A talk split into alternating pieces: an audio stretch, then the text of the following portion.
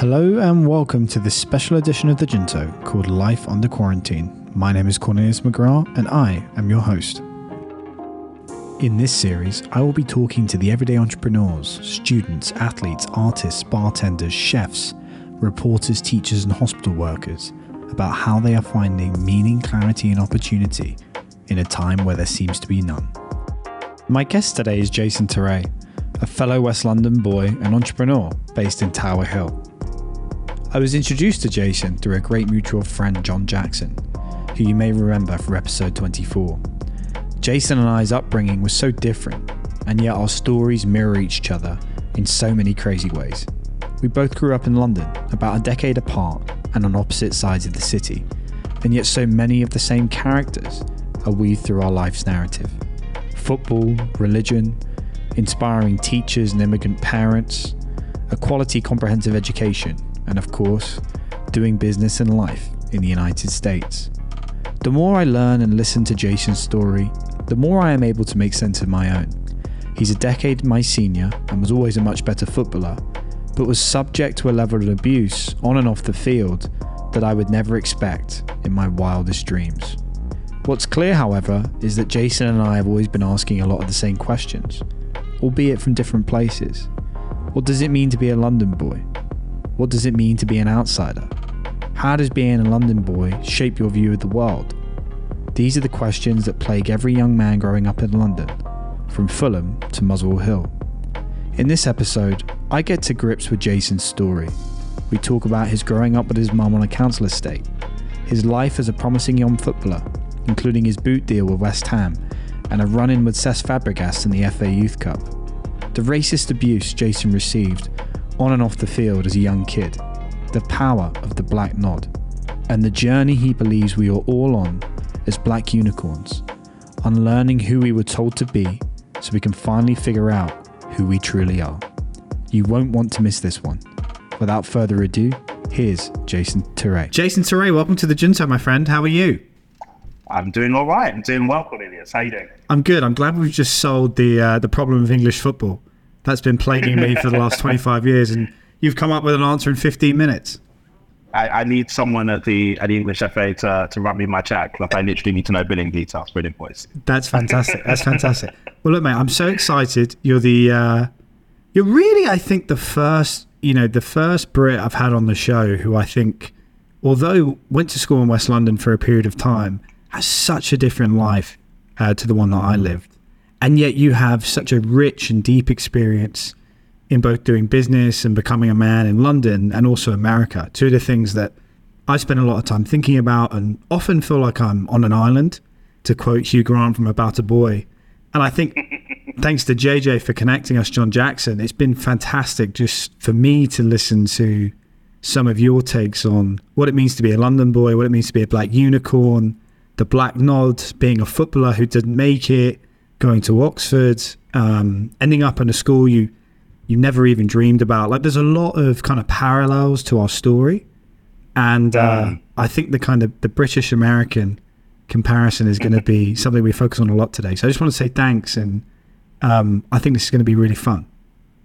Hundred percent, man. No, I've, I've been looking forward to this for for a minute now, and that all means a lot. That really does. Like I, I'm really grateful to to Jonathan for for putting us in touch, and um, it's been great ever since he he did, and I really resonate with like a, like everything that you said. Like there's so much, it's so natural. Like there's so much like um that cuts across like different categories. There's this whole kind of you know not being box shaped energy where it's like you're dipping into different things. There's this like Venn diagram of so many different components that make up who, who we are and our experiences. And mm. um, no, I'm, I'm, really looking forward to this today as well, man. So yeah. yeah. Well, let me just start with this then. Where does your story begin, my friend? And I know you have multiple stories, but where does your story begin? I like in as far as like any consciousness on on my side, like my story starts in West London, in Fulham, living in a high-rise council flat. Um, kind of, you know, equivalent, if you like, in architecture to the projects in in the states, like really American listeners who are like, the state sounds lovely. It sounds like something from, from Downton. uh, not, not, not the estate I lived on, that. Um, just a quirk of like the language we use, and um, being um, in a you know I'm the eldest of um, three kids.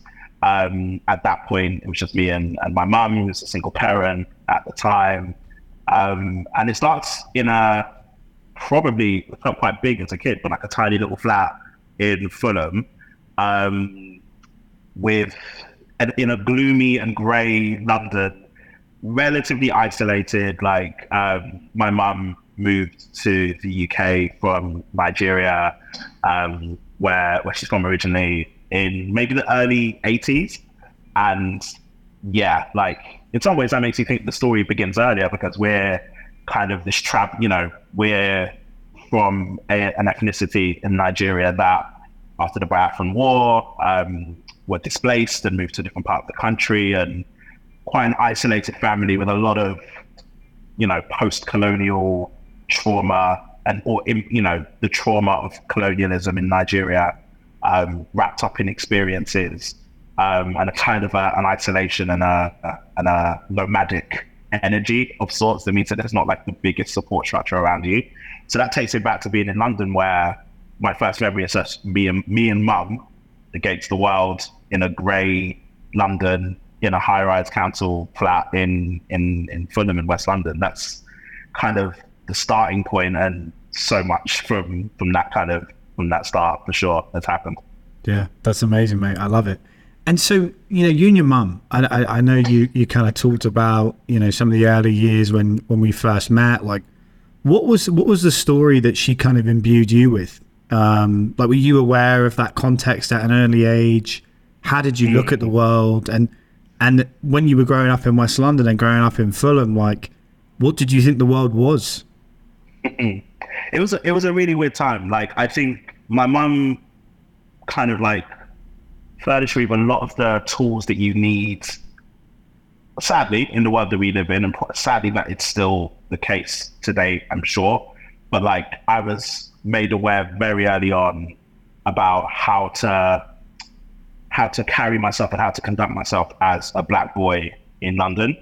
So there was a lot of emphasis on like you know, you got to work twice as hard to get half of the, the same energy that like most people whose identity means that they don't embody the mainstream and people whose identity does embody the mainstream depending on like their family and so on mm. but definitely like migrant children you know a lot of girls etc you'd be told that you've got to work twice as hard to get half the far as a black boy growing up in london there was this whole energy of you know don't answer back in the classroom don't do anything to risk being labeled as aggressive or intimidating. Um, don't fight back if people do fight you and so on. Like, you know, don't fight back, just find a teacher.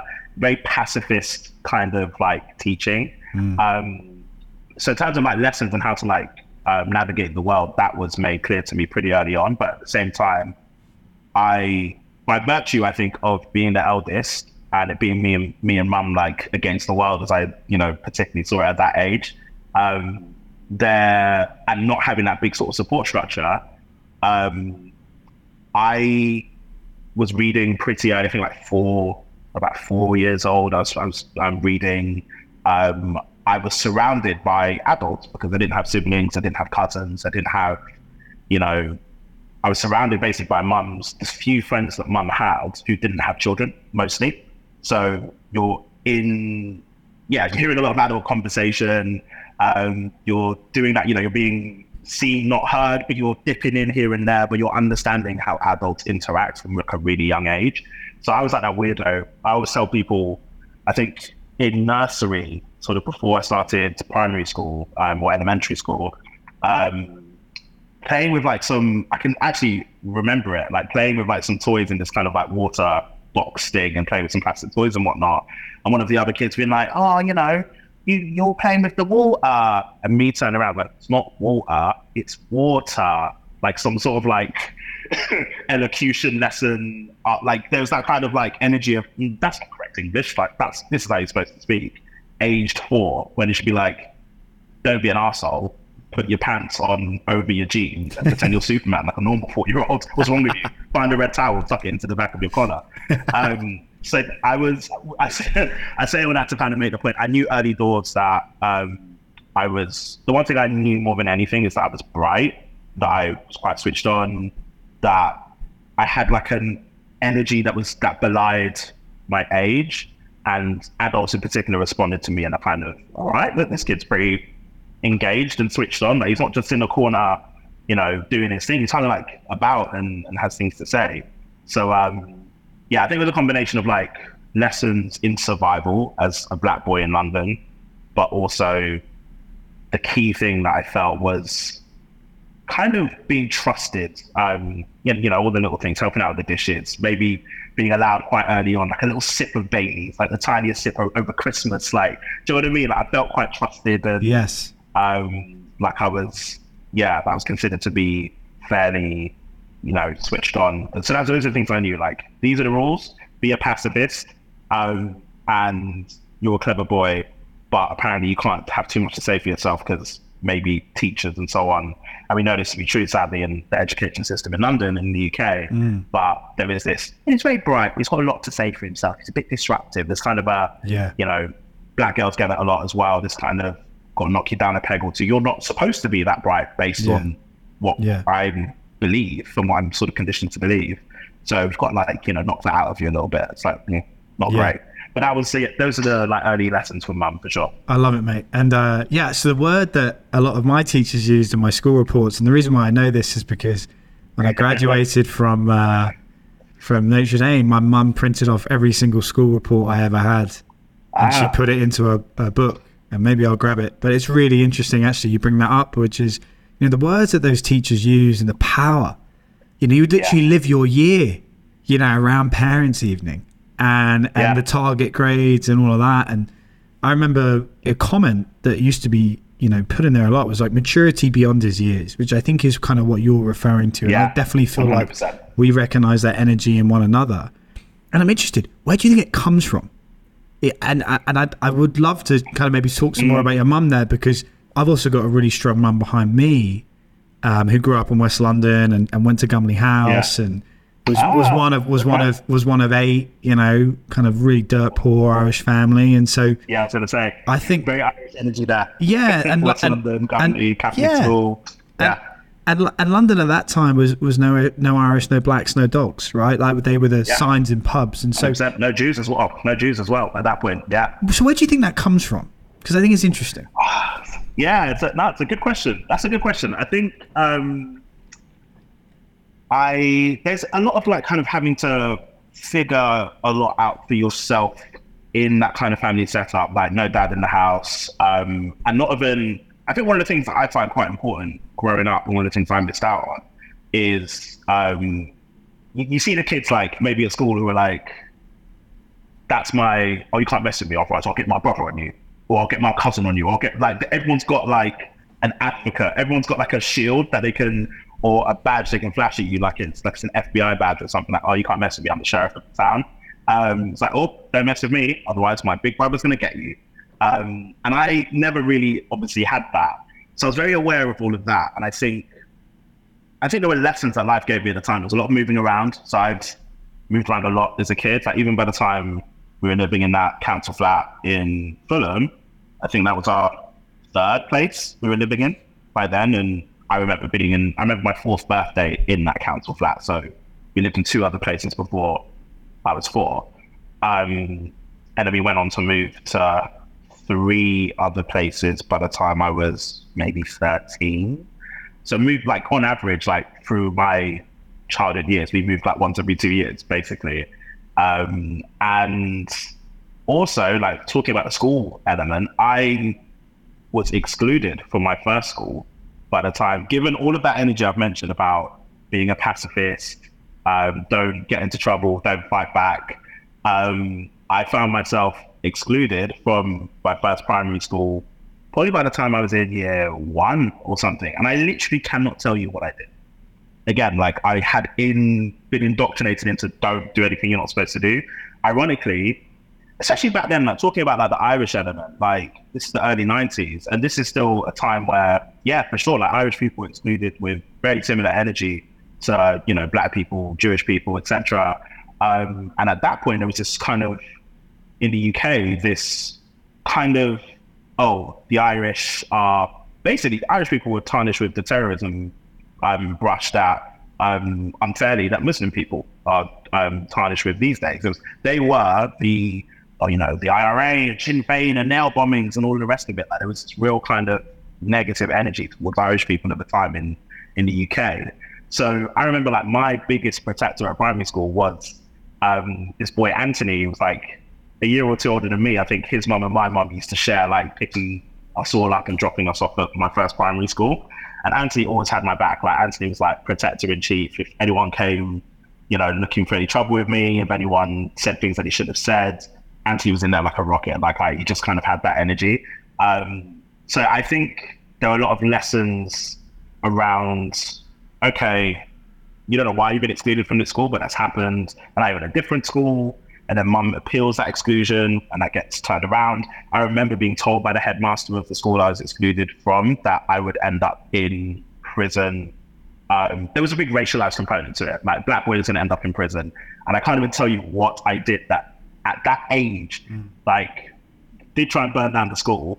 do you know what I mean? Like the kind of thing you need to do to be worthy of like that kind of language. Yeah. And being excluded in year one has to be oh yeah, I've got some anthrax and I've put, put it in some envelopes and sent it to all the teachers. Like it has to be some catastrophic stuff. I can't even tell you like the fights I got into or anything like that. That just wasn't the energy I had in primary school. So that's something I should pick up with mum and actually look at what were their grounds? Like what did I even supposedly do? Um, but I think all of that, you know, moving to another primary school and then eventually deciding not to go back to that one and going to a really great primary school in Chelsea um, that Catholic primary school, like we're Catholic as well, which so I'm that's part of why I'm so used to having many, many Irish people around me uh, who are Catholic, um, and like especially in primary school and so on. And um, yeah, like that's where I think a lot of that came from, like the moving around, um, and there was some, you know, traumatic things that happened when I was quite young. Unfortunately, like um, my brother and sister's uh, father, um, kind of, I guess, my stepdad you know, at that point kind of came on the scene and he was a an abusive man and a violent guy um, and a drunk. And there were needs for me at a very young age to have to, you know, know to call the police and call the ambulance when, you know, violence happened in the in the household. Um, so there's that kind of harsh lessons being taught, right? Um, I like there were just things that meant that you have to grow up quite quickly. Um, when I was about six or seven years old, um, I was left with like a neighbor um, over a weekend with them and their um, child who was staying with them as well. That person was like separated from their child's parent. Yeah. so they had their child for the weekend and I stayed with them too. And that person um, sexually abused the two of us um, when we were maybe, yeah, six or seven years old. So experiencing that and then being in a position where you eventually reveal that to mum, kind of like anecdotally, because something comes up that kind of prompts that thinking at such a young age. You're like, oh, yeah, this happened. And, you know, your mum kind of being like, what? Like, what's going on here? Sorry. And that prompting a move and, you know, the fact that there was that violence from, you know, my stepdad at the time, and all these different things. There were just so many things that from a very young age basically make you hyper vigilant and make you have to grow up. And I think that's a big part of even just my outlook on the world and why I question things like you, you know, when you're a child, you're kind of taught, you know, the world operates a certain way and, you know, it's all quite natural and people are here to protect you. And when those kinds of curveballs are thrown at your family situation, those kinds of variables, you learn quickly. It's like, oh no, that's not necessarily, sadly, case. And you've got to kind of make things work for you. So I think all of that is a combination of things um, and just me being like so close to mum, like it's, it's kind of a combination of all that shitty stuff, mm. but also, um, oh, mum's doing the dishes. I want to do the dishes. Oh, mum's cooking. I want to help with cooking. Like basically being this puppy chasing mother hen around when it was just me and her very early on, kind of had me instead of oh, I'm going to play, you know, um, I'm going to sit and you know, I watch cartoons, I watch the X Men, I watch Power Rangers, I watch all that kind of stuff. But instead of I'm just going to go around to my friend's house and just play video games and that's it, there was also most of my time I'm here with just you. So I'm kind of interested in the stuff that you're doing. So you're doing some fairly grown up stuff as well. And I think all of that as a combination yeah. kind of triggers a kind of maturity beyond your, you, you got to grow up quickly, right? So, right. yeah. Right. And so I love that. It's, it's almost like when things don't work and you see them not work in front of your eyes, the kind of fairy tale is busted, and then you start asking questions. And again, Exactly. th- these are some things you asked for, some others you didn't. But you know, if you subscribe to kind of the the tabula rasa belief, right, that all knowledge Mm. comes from experience and perception, I can Yeah. kind of understand now why that maturity comes so early. Yeah, one hundred percent. Yeah. I love it. So tell me this, mate. So like, you're a very good footballer, um, and I and I know we're. I know we're, go- we're not going to dissect Arsenal and Man United seasons. We'll save that for another show. Uh, when Mason yeah, a Greenwood's better season than this one. Although Yes, you guys did a lot exactly. but but obviously playing football, you know, in London is it, you know is really like maybe playing God's game a little bit, and you happen to be very good at it, much better than me, and I was very good at it. So, you know, hats off to you there. So, like, tell me the first day you realised you were excellent at football, and and how did that journey kind of help uh, detract from you know your, the home situation, but also your relationship with education, because oftentimes, yeah, the boys that are good at football um, and girls too, but you know, in our context, the boys, sometimes because you were good on the field, there were things you got away with, you know. One hundred percent. It's really, it's really interesting. I think the starting point for me, my you mentioned earlier, my interest in football was definitely sparked by um, the European Championships in 1996, so Euro '96. England hosted Euro '96.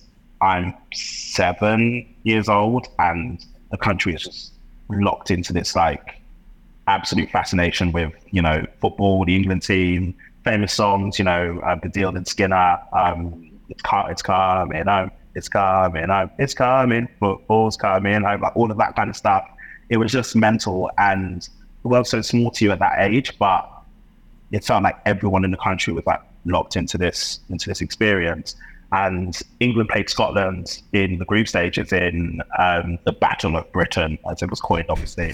and um, Paul Gascoigne, Gazza, scores the most just like perfect goal, um, kind of flicking the ball over. I think Colin Hendry, one of Scotland's defenders, heads twice, like over his head on his right foot, over it again on his left foot. You know, he's got him running back and forth, looking in the sky, looking for the ball, and then just volleys it. I think in the, into the bottom right corner, and like iconic celebration of him on the floor, dentist chair as they call it, like his teammates pouring water out of the Lucozade bottles and whatnot, um, because of a whole kind of um, furore around um, the, the England team pre the tournament, going out and getting pissed and drunk in on their like uh, pre-tournament um, sort of warm-up um, tour and so on, and all this stuff coming out in the press, and oh, you know, they're not taking it seriously enough, and all the rest. And it was kind of a, a retort to that. Uh, that's the moment where it's just like, this is the best thing ever. I need to be doing this with my life. Like, why am I not playing this game?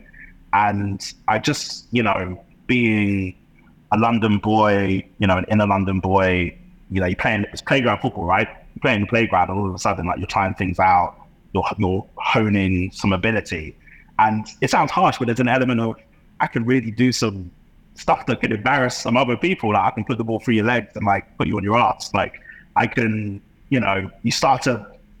Again, there's probably a if you're good at football, you tend to be fairly there's some sort there's some sense of belonging and popularity that come with that. But just this is fun. Like I'm enjoying just being able to like do stuff that people can't contain and that other people can't do. Um, I think that early on at that stage, I kind of realized, oh, that was pretty good. Um, you know, playing for the school team, you know, getting recommended to a team called Queen's Park Rangers or QPR um, in West London, who um, I was recommended to had a look at me, and I had some um, trials there before I finished primary school. Um, then going to secondary school and um, playing for the small team, playing for the local county, Middlesex County, um, playing, getting scouted by Brentford, um, another um, West London Middlesex kind of football club, and actually spending a bit of time playing with them in their centre of excellence. Like at that point, you're like, okay, cool. I'm one of the you know the good footballers amongst the group of people in my school who are playing for the county, are playing for the the local professional team. Um, and I do think with that in mind, because as I, I would say, like I'm, I'm to use Rick and Morty, the TV show as an example. I'm Morty by nature, Rick by nurture. Mm. So I'm like pacifist, little sweet boy, just wants to keep his head down and have an easy life. I.e., Morty by nature. That's my instinct. That's who I am. all of these lessons that we've kind of half touched on already taught me to become a little bit Rick, a little bit sociopath, a little bit survivor, a little bit killer instinct. Like, oh, mom told me to be a pacifist who just kind of keeps his head down.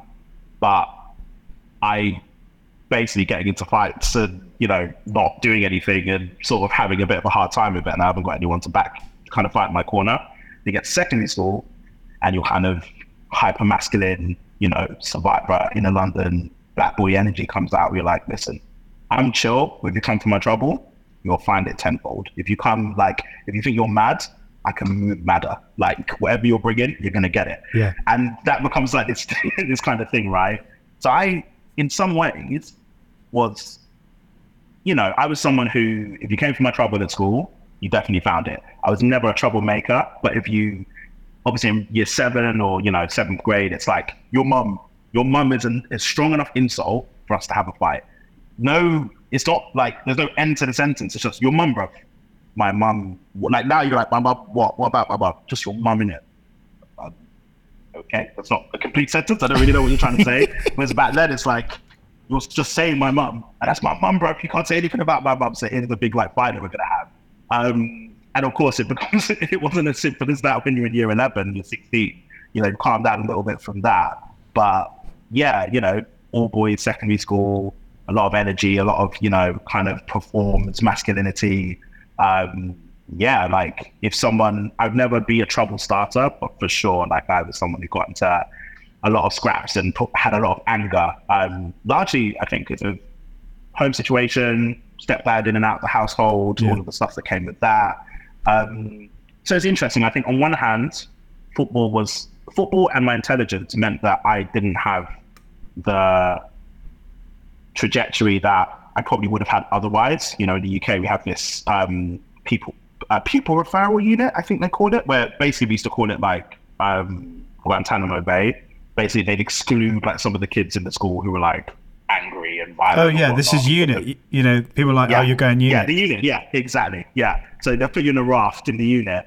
Uh, you you start half an hour, you start school half an hour later and finish half an hour earlier, so you don't interact with like the normal kids. Was kind of how we used to talk about it back then. So basically to protect us. But um, for sure, like I, the football coach um, knew I was talented and liked me. He saw me in that space where it's like carefree playing football. That's my escape and doing really well. So that definitely shielded me from a lot of stuff. And that teacher eventually became my head of year in year 11, which was huge for me. Um, so I think, and in year 11, by being my head of year, he realized I was bright. And I remember me getting into a fight and he'd put me in his, um, me being sent to his office. And he looked through my reports. So he had this like really funny voice that it's like, I think he's an East London boy, basically talked a little bit like this. You right, Chase? How you doing? and um, like honestly, I, I need to reconnect with him. His name's Mr. Buckley, and he's been huge for like where my life, how my life has turned out. Basically, I remember him like, Chase. you can't keep getting into fights. Like, you know, here you are again, another fight. What's going on, mate? I, I don't know, man. I just, I just get so angry. Mm. like, basically, the Incredible Hulk, right?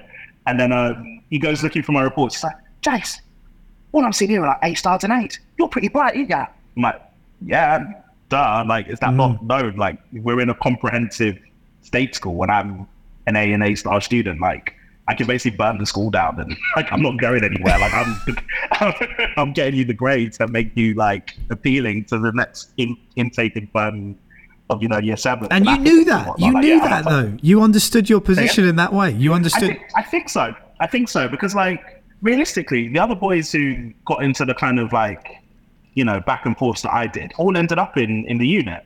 So I, I was like, I'm good at football and I'm likable and people see that through football and I'm bright and I'm in a comprehensive school. I'm a big fish in a small pond. So, and, and I didn't use that to like, so I can do what I want. I'm just going to go and like be an artist. But I definitely like had a, by year 11, I definitely had a, like, why are we doing this dance again? Like, just tell people to leave me alone and there won't be any scuffles. Um, but anyway, I think like definitely football was part of the reason why I avoided a lot of shit and it gave me a lot of privilege. I also think it was a huge escape for me growing up. Like I remember living in a different council flat in Hammersmith um, by the time I was in secondary school, probably until I was about 12 or 13.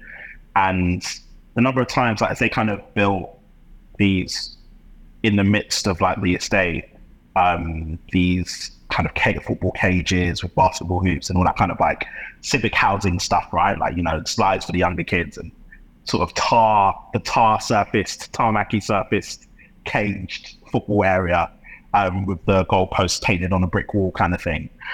Excuse me. Um, yeah, like football is my escape. I I can visualize myself kicking ball against the wall on my own, aged 9, 10, 11, just to be out of the house, just to be out of like this space where you can't help as a kid but think that you're blamed for why your the house is in the kind of turmoil it's in so often.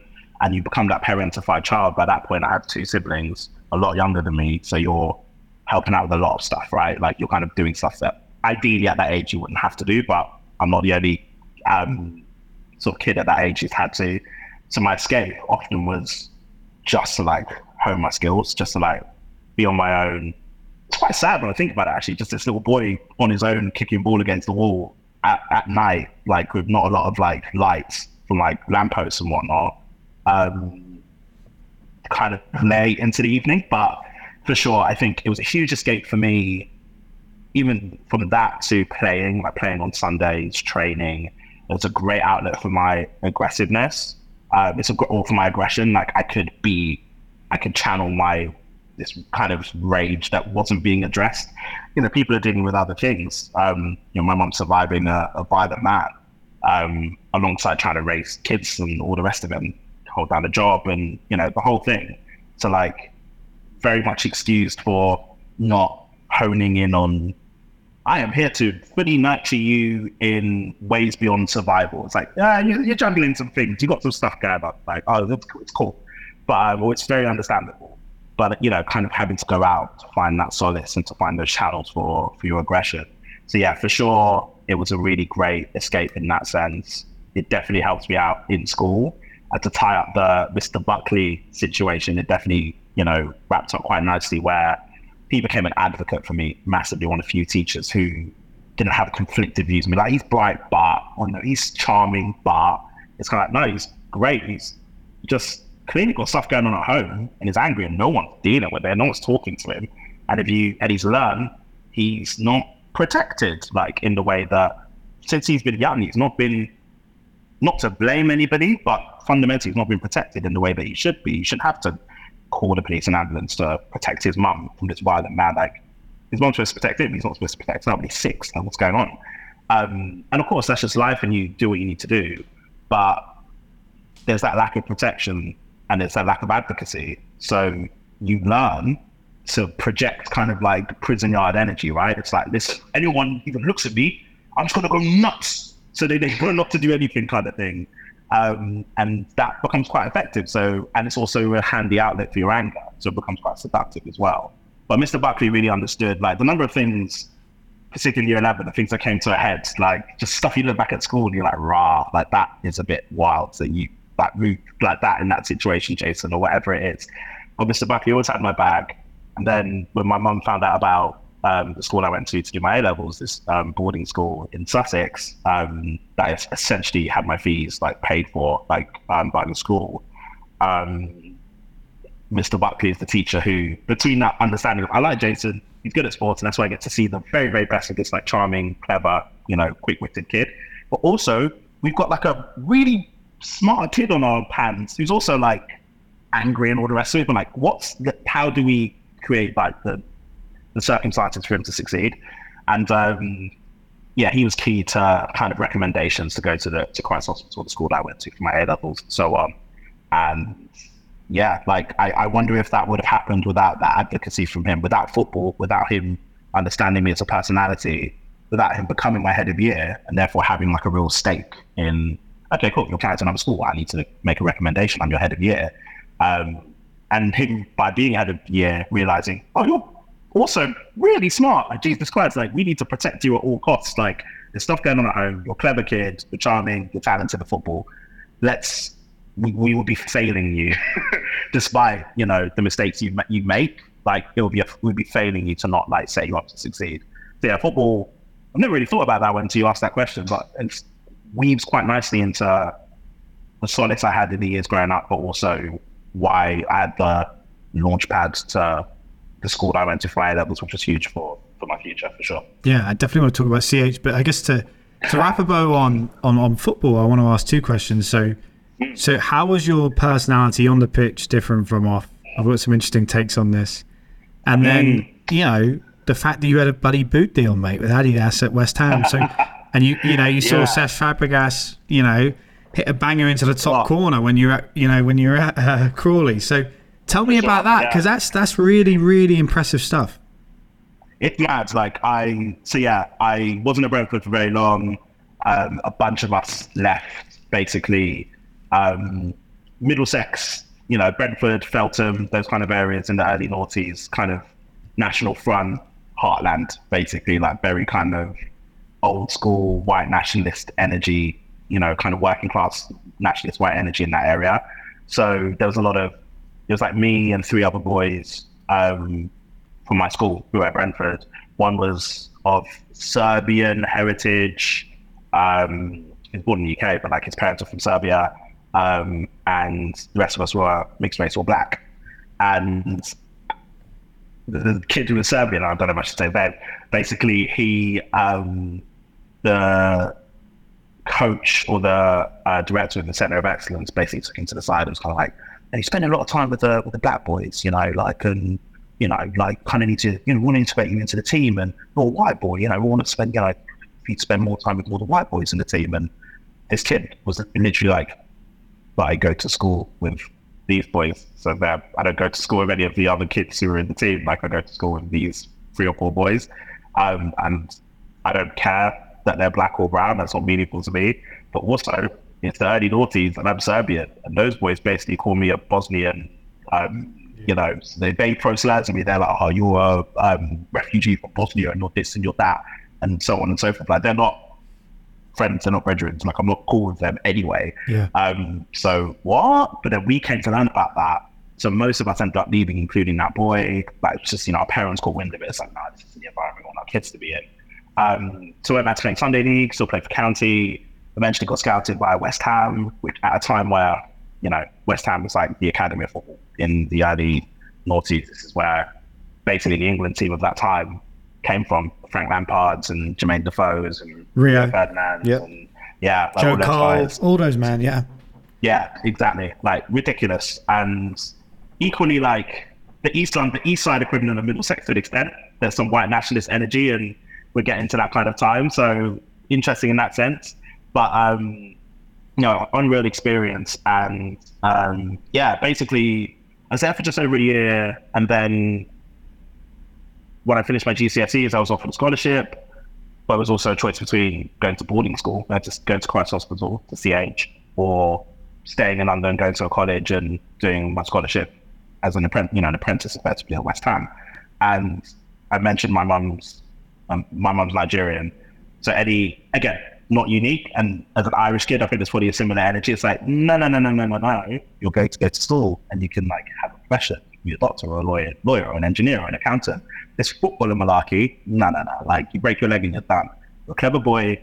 The vehicle to escape any kind of poverty is a profession based on, you know, a strong academic career. And that's what we're going to do. It's a private boarding will pay your fees. You're going there. And it even made sense to me. I kind of in front and be like, oh, no, mum, but I want to, you know, stay with. It's like, no, it kind of makes sense to guys. Um, so I ended up uh, playing for a then semi-pro football club called Crawley Town, who were in the same county as the boarding school. They're over in Sussex. Nice little club, nice little stadium, um, many levels below where I think West Ham had just been relegated to the Championship, so just below the Premier League, either that year or the, the next year. Crawley were in like the Dr. Martens Premier League. At that point, I don't think it exists anymore. Isthmian or something, probably like four divisions below where West Ham were. Um, so played for the youth team and the reserves, and then eventually playing for the first team. But in the youth team, we got to the third round of the FA Youth Cup, and the team we were drawn against in the third round was Arsenal Youth. I'm, I'm an Arsenal fan, and this is late 2003, I think. Um, late 2003, early 2004. And a prodigy who only gone and won the World Cup and Euros and the Premier League and La Liga, played for Barcelona, played for Chelsea, played for Arsenal. a little known footballer named Francesc Fabregas Soler or Cesc Fabregas, um, who I knew about at the time because he was at that age where you play football manager on like the PC and whatnot, or championship manager. So you know about like at that point the Robinhos and the prodigy players who are apparently going to be amazing. They're like 16, but they're going to be the next big thing. You know, Diego, Robinho, all of these guys, and I knew about Cesc Fabregas, and yeah, so played against Arsenal youth who absolutely dismantled us. They beat us like nine one or something, just different level to us. Um, a lot of our lads like were basically Brighton and Hove Albion, um, people who'd spun out of the academy at Brighton, which again is at that point two or three leagues below West um, below Arsenal and West Ham. Um, so not at an academy of the same stature of, of a, a, club of the same stature as Arsenal. Like we, we, can't compete. You know, there's so many other players on the pitch who like were known at the time. Quincy Owusu-Abeyie played in that game. Um, an Irish lad called oh, he made a good career. Forgetting his name now. He scored a hat trick against us. Um, uh, I can't remember his name. But um, yeah, a lot of good players on that pitch. Cesc Fabregas scored an absolute wildie. Like I can't even call it a lob, like just from 45 yards, just arrowed it top bins, like top right corner. And just like, what have you come as? Like, what have you done? like, how did you even do that? yeah. Like, how, how is that possible? Yeah. Um, absolutely unbelievable. But really great to to have that experience. And uh, you know, as an I think you know, Cesc Fabregas became Arsenal captain. I've gone to Arsenal matches, so I've seen Cesc do some of the best moments I've had watching football matches have been moments that Cesc Fabregas has been responsible for. So to play on the same pitch at any point as someone of that kind of like level, having not continued to pursue a career in football, it's like whoa, like that was that was pretty cool. But um, yeah, yeah. So crazy journey, and then by the time I went to university, you know, you keep playing um, semi-pro, you know, like a couple of you know, Oxford City and a few clubs here and there.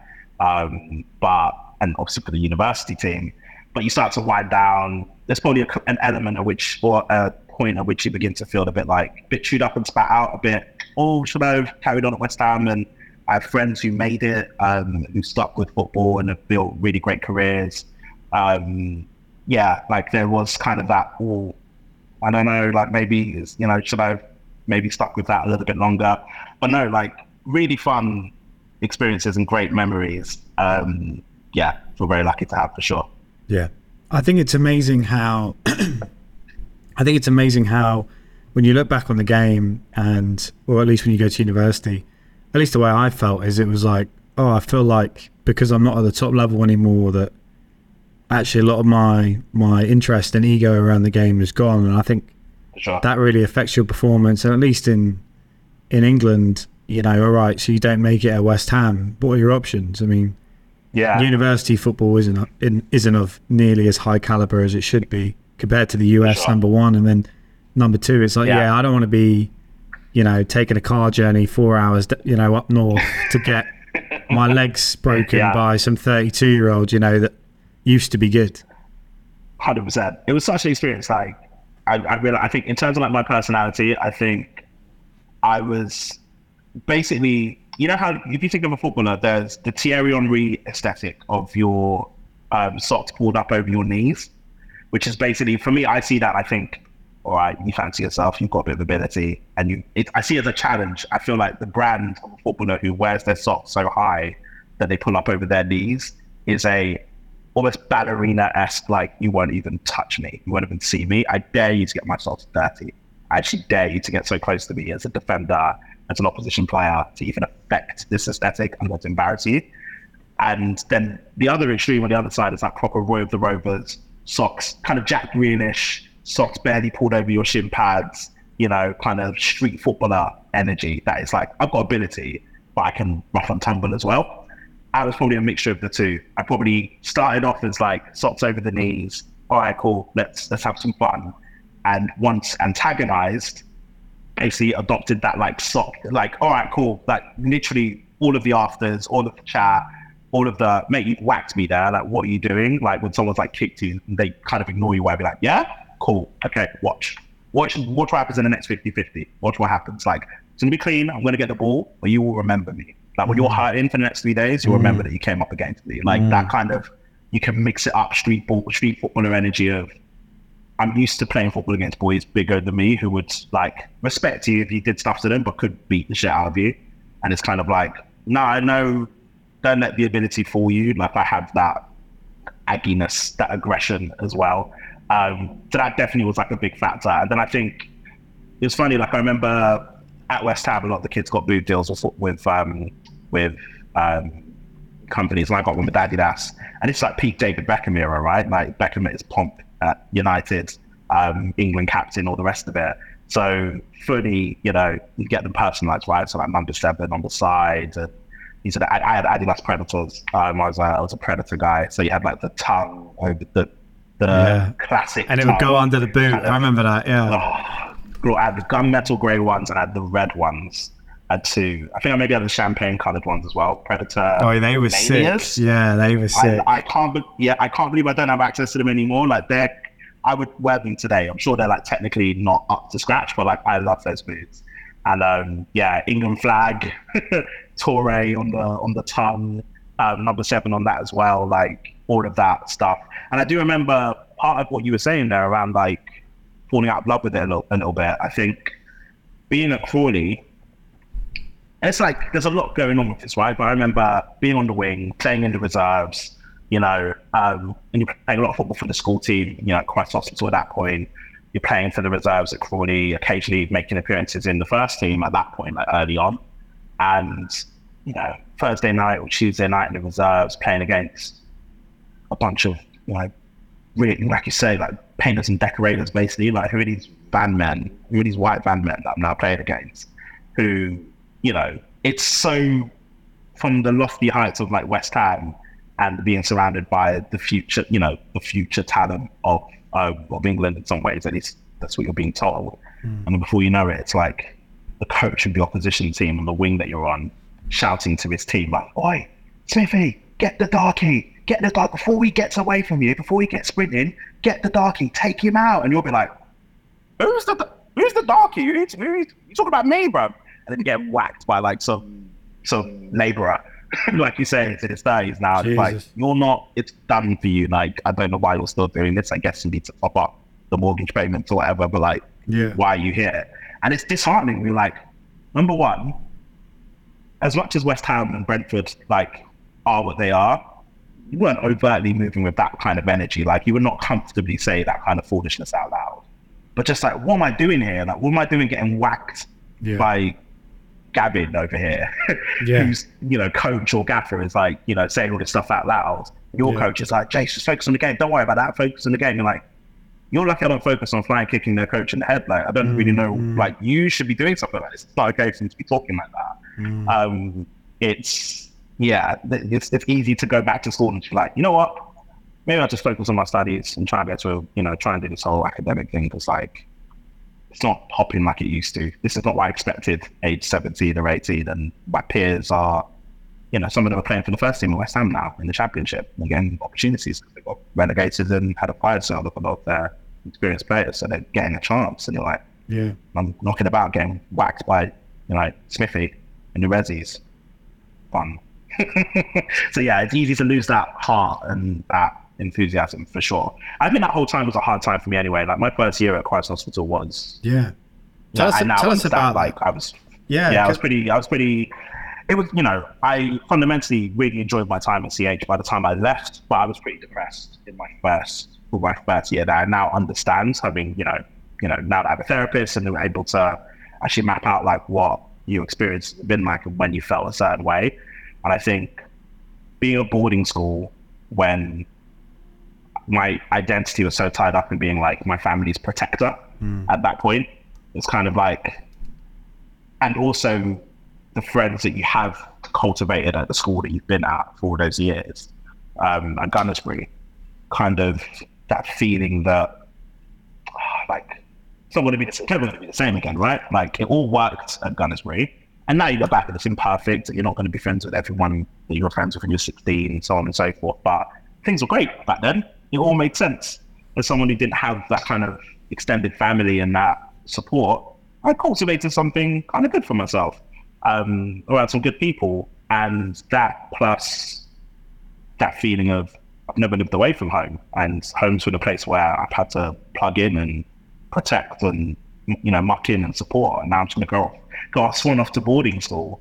What if, what if you know at that point stepdad's out of the picture completely? Be like, well, what if he tries to come round? What if you know like he tries to get into the house or what? And I'm in school, so you have this kind of like weird guilt and this feeling of, of you're abandoning which is a ridiculous thing to think at 16, given the experience that I've had. Like, I feel like I'm abandoning others, but it's like, really, you're the person who's not been protected and not has been abandoned in some ways. And I think all of that just led to this whole, and also the football component.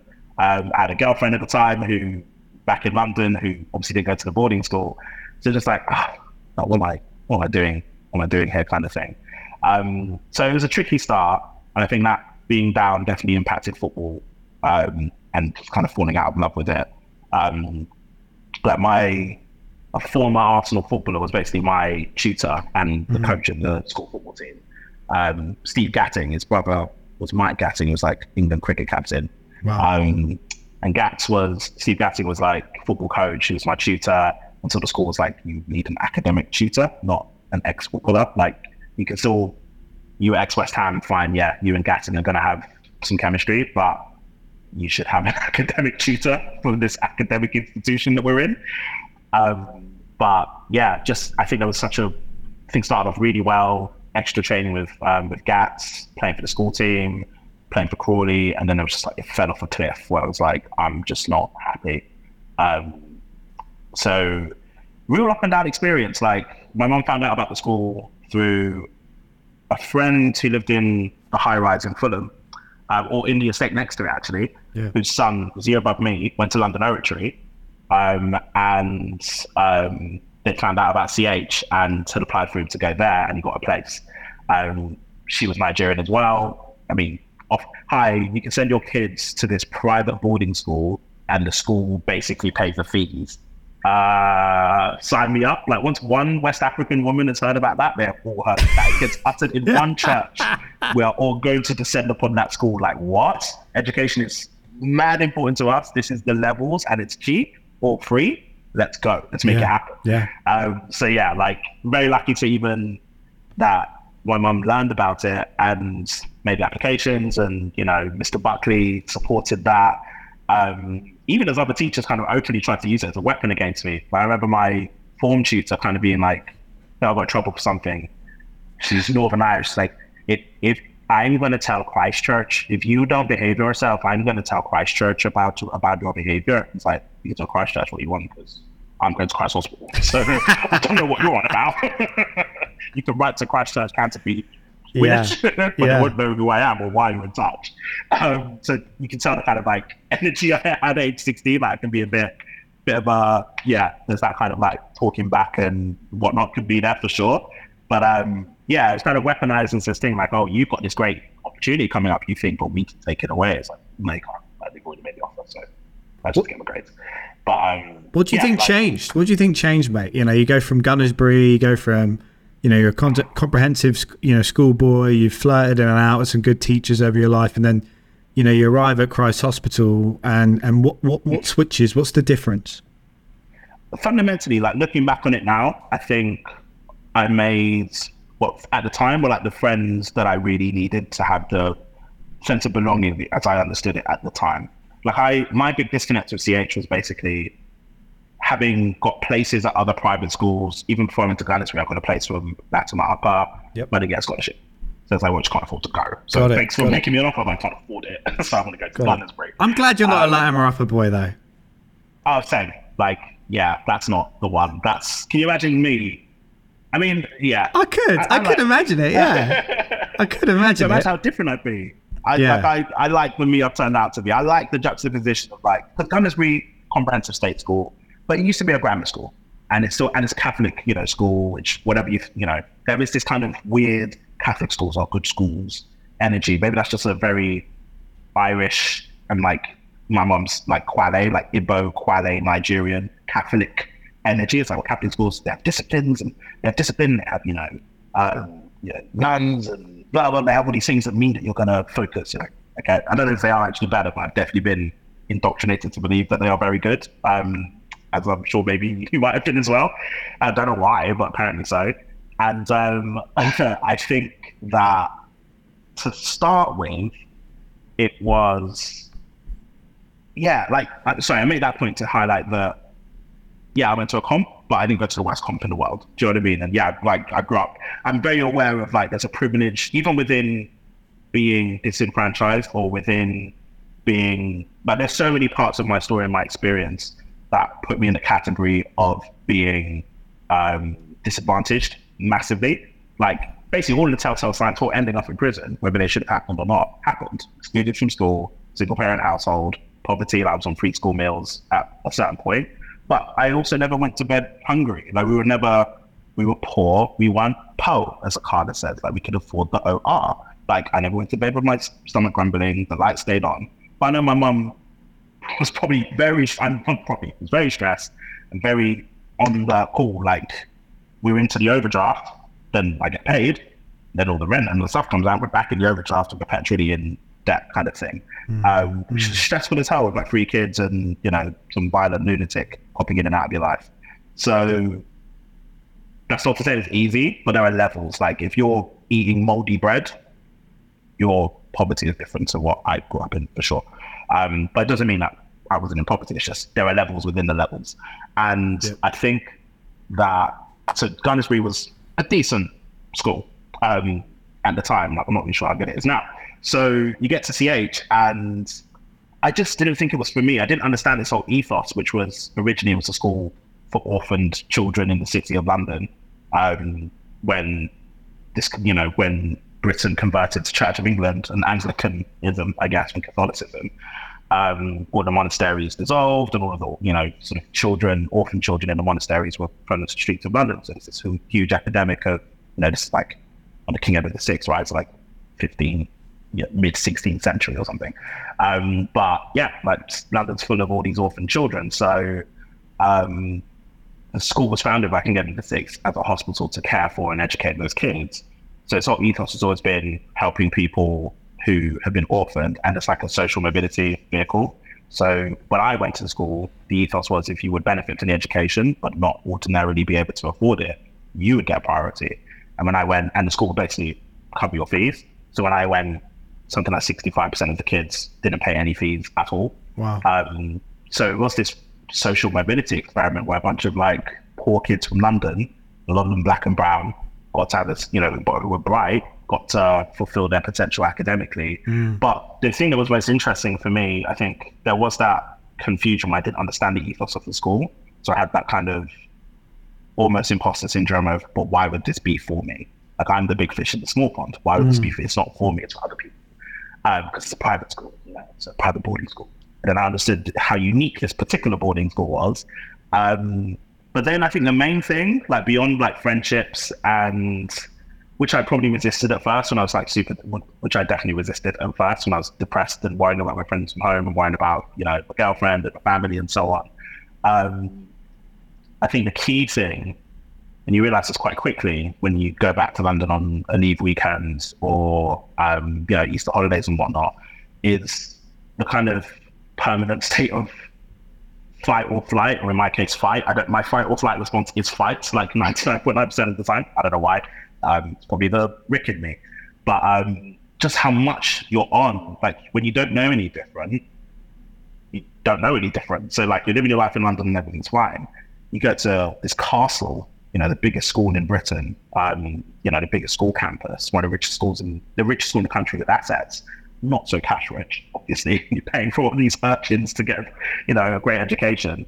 Um, but yeah, like you go back to London on a leave weekend and so on, you quickly realize. And the number of times I remember going, coming back to London on one weekend and being outside my friend's house. Yeah. Rode my bicycle to his house. Another one of my friends had rode, rode over as well.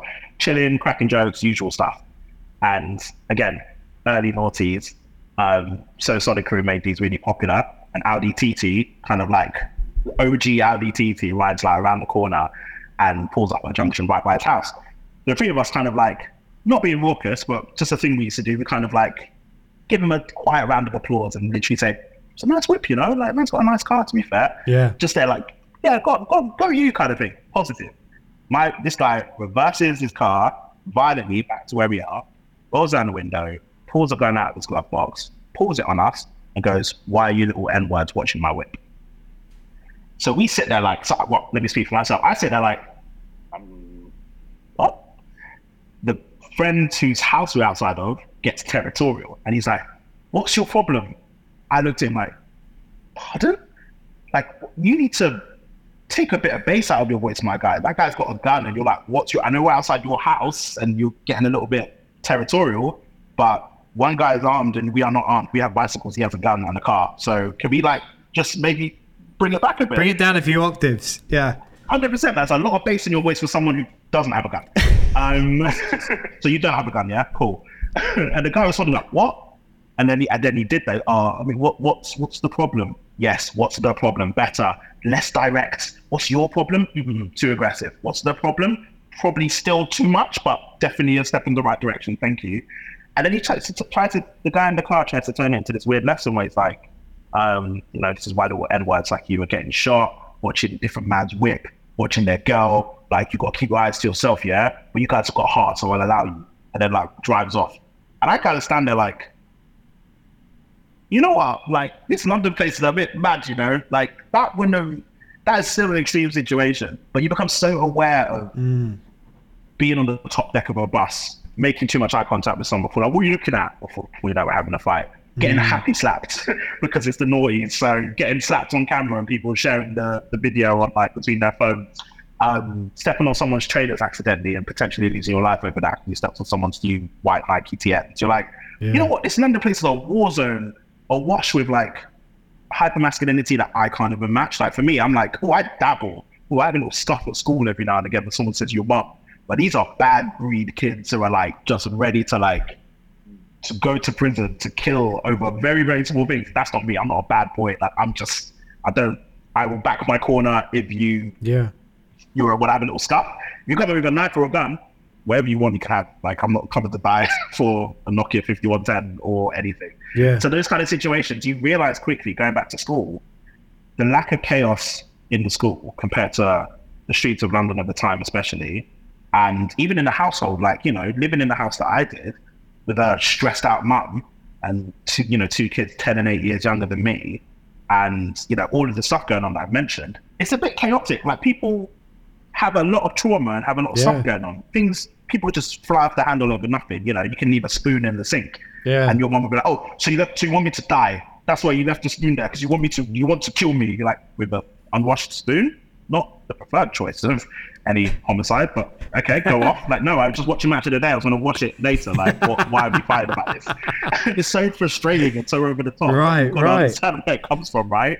Um, but then you go to boarding school and everything makes sense. All of the rules, do what you're supposed to do. mm. And also, there are no stressors. There's no hyper masculinity. You come into the school with that energy, and people are like, dude, like, chill out, man. Like, what's wrong with you? Because no one needs to perform. You don't need to have The stakes are way lower. Yeah. The stakes are so low. 100%. So there's so, exactly. So, so it's such an adjustment. it's so interesting because as soon as you mentioned that story about the TT, I I thought about it, the. So I think I was mugged twice as a teenager. Really. Uh, yeah. So, so the first, yeah, I said it, it's funny to look back. So I think the first time was, first time was Halloween, and I was just out in Muswell Hill on Creighton Avenue, walking back on my own. Just left my mates. This geezer comes up to me, and he's like, "Oh, give me your phone." And at the time, I had the shittiest phone because my other one broke. So I gave it to him, and he goes, "Nah, nah, shit, I don't want that." And he gave it and then he asked me, oh, then I like walked past him and he goes, Oh, he come back. And I just like ran home. I sprinted. Yeah. And then, yeah, like the second time it happened, I remember it happened right outside school. And again, it it's so nominal when you look back. It's like, okay, great. You got some shitty, slim Nokia. Like, well done, you. But I remember the second time, like, they actually found Yeah. the they actually found the geezer because he had he had been booked earlier up in Notting Hill by the same police officers. And so I ended up getting the phone back, which was also battered. And then he sent me a HMV gift card for twenty pounds from Unit. Are you joking? no, they were my two. They're my Oh two. Because we like when we we was at Vaughan. So we, I mean, like, I really resonate with what you're saying because you know Cardinal Vaughan is based in Holland Park, but it is catty corner to Shepherd's Bush and Ladbroke Yeah. Grove and Notting Hill. And so Vaughan as a school in that area is very, very different. And so, you know, we're walking around in blazers and ties and just getting picked off left, right, and centre, especially when you're coming out of, Yeah. you know, Latimer Road Station down there. Yeah. And that's and that's right by Grenfell and where all that horrible stuff happened. But sure. you know, again, football was the the one thing that was kind of the equalizer, and at least on the pitch, I I, I wrote this last night in, in one of my reflections. I think what I loved about football so much is that although I was a posh boy from Muswell Hill called Cornelius, I was very much like you, which is I was polite in life. I wasn't polite on the field, and I think that got a lot of respect from a lot of the the other blokes who came from much tougher backgrounds. And actually, mm. I happened to make a lot of friends with those individuals because of my prowess on the pitch. So it's amazing how education and sport in the right context can be an amazing equalizer. And maybe this is a good point to to put on the black nod because I think I think there's some of that. When you look back now, you're like, why were we such dickheads to each other? Like there was really there was really no need, was there? One hundred percent. Like honestly, the foolishness, and this is the thing. You have to like nothing. Just the foolishness you get up to at that age, like just the kind of ASBO adjacent shit you would do. That's just like, why are you doing that? You're just bored. Like, what are you doing? Like, just like sit, like not the worst stuff, but just destructive, foolish stuff. And yeah, like it's unreal, kind of what that experience is like. And I have to caveat it by saying, like, like again, part of the nuance of the disadvantage. Like, I grew up in some council estates in West London. That broadly, and again, like I've seen some not great stuff that people from other parts of London hmm. luckily haven't seen. But like broadly, if you're like, but would you swap that for living in the equivalent in north, south, or east? You're like, nah. Like, what do you mean? Like, I, if you're my age, all my friends from boarding school who grew up in north, south, or east, from the age of 11 or 12, are being stopped and searched by the police. I've never been stopped and searched by the police. They used to come after me like, you know, you ride your bike on the pavement. They assume you're above the age of 16 because they can't see children. They will have to decide that you're grown. I'm 14. Like, let me live. But, you know, you can't ride your bike on the pavement, you know, unless you're below the age of 16. Like, I'm 14. Why have you, don't you have things to do? Why have you stopped me, a child, on a bike? Mm, um, mm, mm. That was my, oh, that's so annoying. If I grew up in like North Wheezy or like West, you know, in North or, you know, East or whatever, if I grew up in like Kensal Rise rather than Hammersmith, yeah, like I would have been stopped by the police and, and so on and so forth. So there's that kind of like interesting, you know, kind of nuance to the experience. And I would say that maybe in certain parts of like South or East London, that energy of like almost like I don't. There's another group of boys. I don't know them, and there's just this tension. Yeah. There's just tension that oh, you know, what they what are they about? Who are they though? Who do they know? Like, what, what are you about though? Like, we're just living our lives, go to different schools. Like, what's what's your own? Like, do your thing. Yeah. And we had that energy to a certain extent. I'd say not as much as maybe some other areas, um, just by virtue of the makeup of the area of London that we lived in. But the, yeah, like you know, to talk about the nod, like the black nod. I, I sent you that video of Akala. Yeah. Do you mind like- if I do you mind if I play it? Because I just I, I would love everyone to hear it. Yeah. Yeah. Let's let's Yeah. play it. Let's play it. You'd see a group of Asian lads, you probably wouldn't even register them as a threat. You'd see a group of white lads, you probably wouldn't even register them as a threat. You'd see another group of young black boys, you become tense. Your heart rate goes up. You're like, is it going to pop off or not? But nobody tells the story to the end. By the time you're 25 or 30, 90% of us, not only have you grown out of it, I'll see this brother here on road and I'll nod at him like, I'm happy just to see him. Because I'm like, I know we're of a certain age now where not only is no beef going to pop off, I'm happy for you, black man. I hope you're having a great day. And it actually, it actually made my day to see you.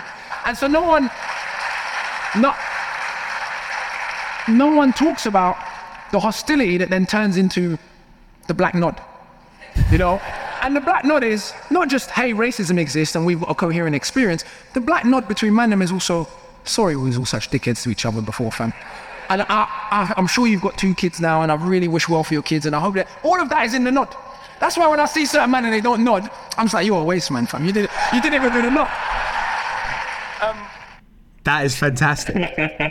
you can't like I can't as way with words. Like you can't you couldn't say it better. Like, I'm glad you cut me off there. Like that is you have to hear it its full glory. Yeah. It's hilarious. Like like, my girlfriend sees it. Even you know, you go on holidays. You go on holidays these days, you end up in, you know, some nice resort in Cyprus or Greece or, you know, whatever. Yeah. And you know, the world, you know, capitalist capitalism underpinned by white supremacist patriarchy. Like that's that's what we have, right? So like, overwhelmingly, the people on this holiday with us are white people, obviously. Like just how economically things, you know, systemically, that's where there's more prevalence of wealth. It's just how it goes um, on mass. But at the same time, like two, three black people turn up, and it's amazing. Like, because I had, I, I almost needed Akala to say that because like I didn't have the language to make sense of it. Because you do do it. Like, my girlfriend will see it. She's like, you just nodded at that like guy that like what? You just nodded at each other. You're like, yeah, like just. I guess here is the context of it's a nice place and it's a nice holiday. The pool's looking lovely. Yeah, yeah, yeah, yeah, yeah. colada, everything nice. Yeah. And it's just a kind of like you know acknowledgement of I see you. I, I see you. That's it. I've discussed with my therapist. My girlfriend's noticed it. It's it's a big thing, and yeah, like it's, but it's also very global. It's very global. Like the number of friends I've had, like from the US, who I had a friend who um, came up. She lives in on the west coast. She came over to London and we hung out for a bit, and she she was like, oh, you know, black boys in London, like black people in London don't really do the nod, do they? I was like, yeah, we do. Know, what do you mean? We still haven't addressed what the nod is, the black nod. Like, they don't really do. it. I see a couple of people, I give the nod. I'm like, oh, I don't know, maybe we weren't looking long enough or whatever. Like maybe something, that, you know. But like, no, it, it exists, and especially in the spaces where, you know, it probably doesn't happen in carnival. If it doesn't happen at Notting Hill Carnival, maybe. Yeah. Um, although as gentrified as that's become, but like it happens in a Soho house for sure. like, oh, hello, how's it going? I see, Right. you. I see you two be cool. Right. I see you here.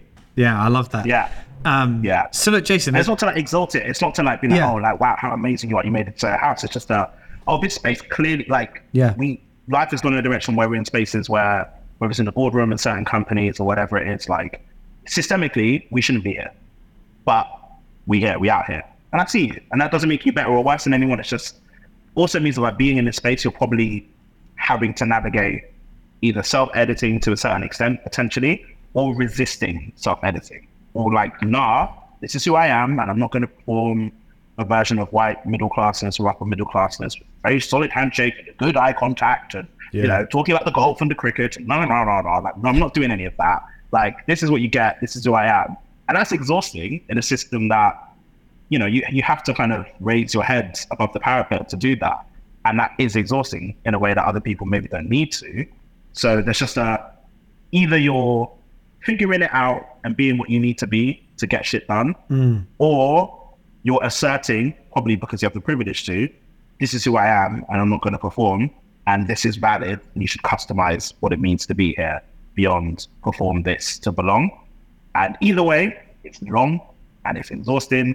And we were just in the ends living our lives. We could just chat, crack jokes about from video games to bashment music to hip hop to Yeah. whatever to Top Boy, like to football, like all the things that are meant to be for us and not for us, for everyone.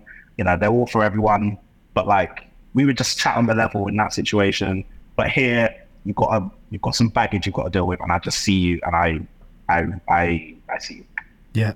So what what I'd love to talk about is is kind of a couple of different things, um, because the end of your story ends with Oxford, which in many ways is the pinnacle of of British higher ed, or actually just higher ed in general for a lot of Americans that I spend time with. So I do want to get to that, but I also want to talk about the London nod and the England nod, um, and maybe we could kind of dive into that piece I sent you by by Laurie Penny called "The Long Con Yeah. of Britishness," and and I think what she kind of talks about so beautifully is like this tale of two Britons, and you know she gives a you know one picture is white old men and women telling us on BBC News that Brexit will make their line shorter at the GP.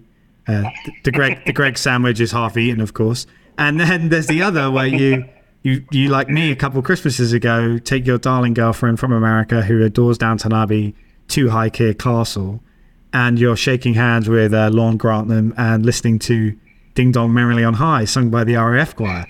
Um, and then there's the Tale of Two Londons, which is to me, and my dad always said this because he got up earlier than I did, but because I was going down to Vaughan early, usually Yeah. I'd leave at seven, but some days we had football training before I'd leave at like five, five thirty. And so at five, between five and six thirty on the tube, you see all the essential workers, cleaners, teachers, nurses, rising to work very quiet, very content, usually foreign. It's the best time to take the tube. and you could go an entire two hours without hearing a single English accent or voice aside from Mind the Gap doors are closing. But then at seven, um, the men and women of the city would be with you, uh, rocking their metros or city AMs, high tech headphones, miserable fucking faces, racing you down to the train platform, elbowing you in the side, and, and fighting for absolutely every seat and inch of space they could probably get. And you go weeks without seeing a smile. So that was the, the two Londons and the two Britons that, at least up until 2013, I had experienced. But having been out now seven years and only coming back for two weeks at Christmas and to go to Lovebox in the summer, I just I when Essential. I when I yeah like essentials like minimum effective dose, you know, because Man United are worth coming back for. There's there's just this element of like what the hell happened. I was walking down Holland Park Avenue and this was the best city in the world, and now like what? So I'm fascinated to get your take. Yeah, it's it's it's a lot. It's a lot. I think that there is a there's definitely there's two cities, there's two countries for sure. Like the beauty of London is the two cities actually are with it being such a built up city are side by side or on opposite sides of the same road. I have to live, and the beauty is living, or the some of the clarity comes from living both. So I now live on the fancy side of the road, and the council estates on the other side.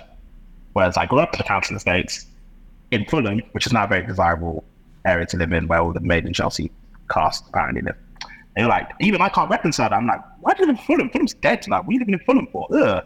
It's like, yeah, maybe in the 90s when like London was just a bit ugly and underdeveloped, but like, nah, like, Fulham's in. You're joking? Like Knightsbridge and Kensington around the corner. Like, it's lovely. Although it's not how I see it. I, I feel like that. I feel like my mum when she's like, "Where are you?" I'm like, "No, Shoreditch or Bethnal Green." Oh my god! I hope you're wearing a bulletproof vest. Why? Like, what are you talking about? Like, Shoreditch, like, it's so scary. You're like, lol. It's just full of like Queen Mary, Queen Mary students called Poppy and Yeah. Cressida who were like doing MDMA. Like, I'm scared for their health, but like they're not going to do anything to me. like, this is a really middle class, quaint. like, this is not what you think it is. Yeah, Like, yeah. it's, it's chill. Don't worry. Kind of like outdated viewpoints on things, on places. Um, yeah, London is. It's it's it's this. It's, it's changed so much. It's changed so much, and there's just been this consolidation of our idea of ourselves. There's so much to it. Technology plays into it. This idea that Britain has of itself. This kind of weird you know, I'm fairly ambivalent about the idea of having a monarch, but I do think that a lot of your issues, um, especially the boarding school that I went to, is like the patron of the school is the queen, and obviously like her lineage of some well, Tudors, but whatever, like are responsible for the school existing. But aside from that, like we got to let that go at some point. It's like 500 years ago. You can't, you know, can't get credit for that forever. But if you want to have like a magical lady ordained by God at the top of your society, whatever, like fundamentally on balance, I, for what it is, I have no issue with it conceptually. The issue I have is that Britain is such a classist society, and in a way that, like, like you take the US and it's all about money, right? It's like you got money, you're in. That's it. It's all it's all white supremacist patriarchy. Like your blackness is going to be a reason why you might not have access to money or opportunities, or your brownness or whatever it may be. And like there's still some maybe new money, old money energy, but like what's the old money in America? Like ex slave owners. Like what's what's the industry that created wealth in America that can describe as old money? Like, like that's all there is. So unless you're in the South and unless you're running in those circles, you kind of avoid that. Whereas in the UK, there is this difference between like born to rule landed gentry who are all old Etonians and all read PPE at Oxford or Cambridge and all worked in the city before taking on their role as Chancellor of the Exchequer before eventually becoming Prime Minister. It's like every single Prime Minister is ex Eton. So it means that Eton is like a vehicle to which you are going to become, you're going to be in government. But it also means if you're at Eton, that you're likely there because of this legacy component of what Papa went to Eton and Grandpapa and so on and so forth. Like Jacob Rees-Mogg is the embodiment of this, this kind of weird, you know, sort of Victorian spectre in modern human form. And like it's the issue with the Queen is like the issue with the monarchy is the idea that it entrenches the concept of it being natural that the order of things are what they are. This is why every other meaningful like Western country has abolished this this type of rule because it entrenches the idea that well some people deserve to have and some people deserve to not have. We have enough mechanisms for that. We have white supremacist patriarchy. Like women are kind of equal, but not really. Seems to be as far as we've got in the West. Men deserve to have things, particularly white men. Cool. Like, you know, black people, brown people, they're labor, they're kept in these places, they have these opportunities, and white people get to be management and asset holders. And that's, we need that order. Otherwise, who's going to do the low paid jobs that we can be? You have to divide the world into exploiters and the exploited fundamentally if you want a capitalist structure to, to exist and to thrive. And the issue of having a monarchy is essentially it entrenches that concept. Like there's you can't have a society that increasingly gets more and more unequal, with more and more people sleeping on the streets, with more and more people eating at food banks, with less and less social mobility, but have palaces abound and, and castles abound the country, all paid for by taxpayers, by literally, by literally like us, by me, um, with a magical lady at the top who gets the benefit from that. It doesn't make any sense. Like it entrenches the idea that this is all completely natural. And Britain has so many opportunities for a reckoning that most other serious countries would embrace in some way. I think the difference in some ways between the UK and the US is that, I mean, the US's main religion is money, it's capitalism. And basically, there are such extreme inequalities that there are more extreme, relatively, responses to it. So, New York and its Spider Man, you know, vigilance where it's like you just move mad, and New York's just like, nope, we're not on that. Oh, you know, if all these you know low paid workers don't actually pay for a ticket on, on the subway and you know go through the gate when it's open and so on and so forth, we're going to clamp down on that. And a bunch of people who, for whom that's not their life, a bunch of like middle and upper middle class New Yorkers paying the highest rent ever and all the rest of it. Like, nope, we're not on that.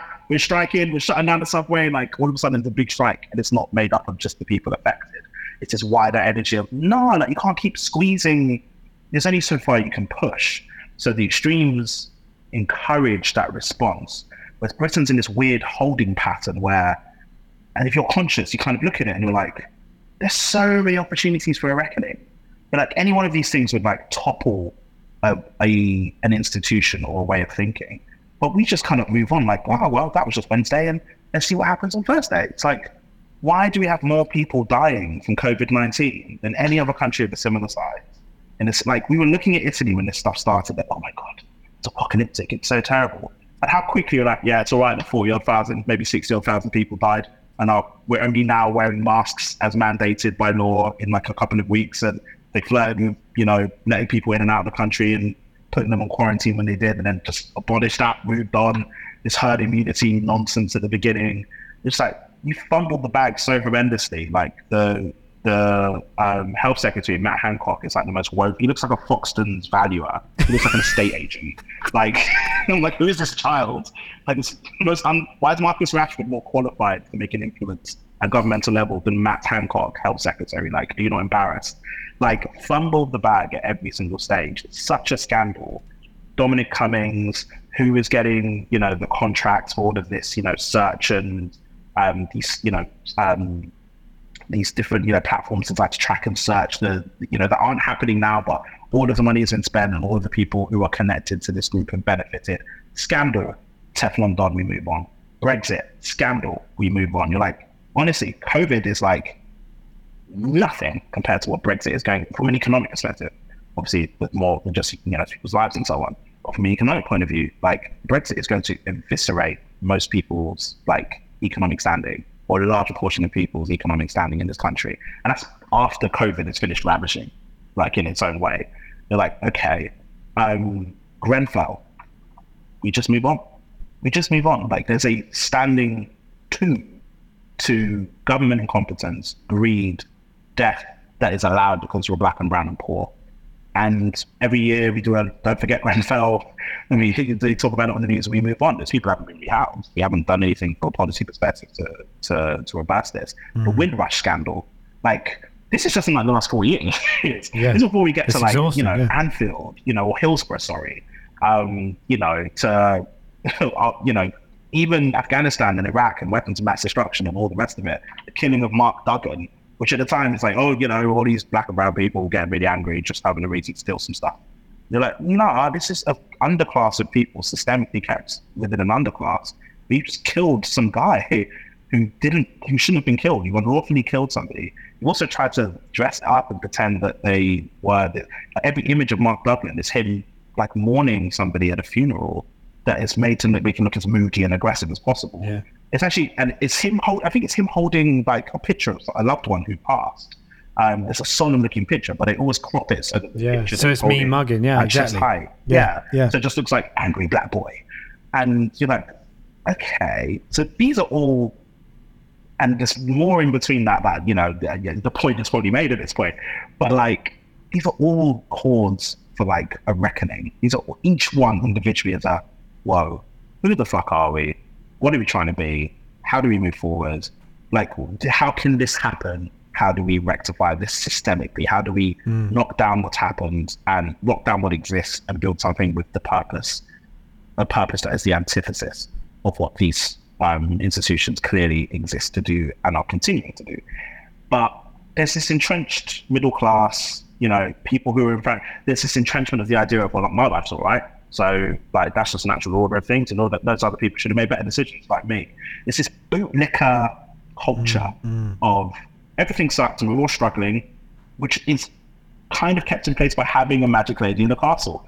And I have, you know, conversations with people and it's like, no, why do you want to get rid of the queen? I'm like, we keep the palaces. You know, this whole idea, well, Americans won't come in here and look at the palaces. They don't get to meet the queen. Like her being there or not being there, they're not having a one-on-one with her. Yeah. Like, Yeah.